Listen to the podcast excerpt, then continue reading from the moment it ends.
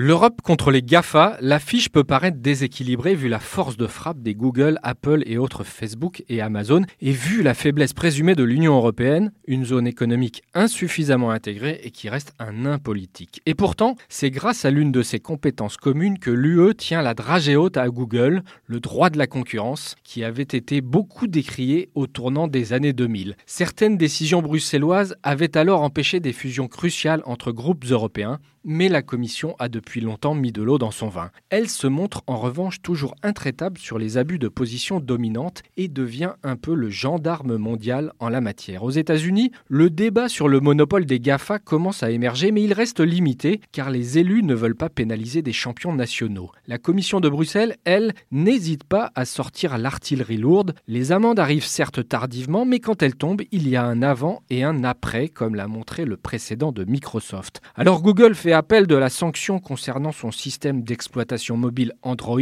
mais Google devra tôt ou tard changer ses pratiques. La force du droit de la concurrence européen contraste ainsi avec la faiblesse de l'Europe sur le plan fiscal. L'incapacité à harmoniser les règles persiste, ce refus des États de jouer collectif permet aux géants du numérique d'exploiter les failles des systèmes fiscaux, à tel point que la Commission a recours aujourd'hui au droit de la concurrence pour taxer les GAFA. Bruxelles a ainsi condamné Apple a remboursé 13 milliards d'impôts à l'Irlande au motif que cette dernière avait contrevenu aux règles en matière d'aide d'État. Mais cela reste un pis-aller, les Européens feraient mieux d'avancer enfin vers une fiscalité commune, c'est une question de souveraineté.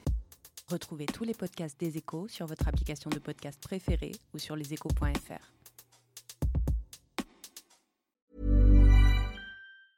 Mom deserves the best, and there's no better place to shop for Mother's Day than Whole Foods Market. They're your destination for unbeatable savings, from premium gifts to show-stopping flowers and irresistible desserts. Start by saving 33% with Prime on all body care and candles. Then get a 15-stem bunch of tulips for just $9.99 each with Prime. Round out Mom's menu with festive rosé, irresistible berry chantilly cake, and more special treats. Come celebrate Mother's Day at Whole Foods Market.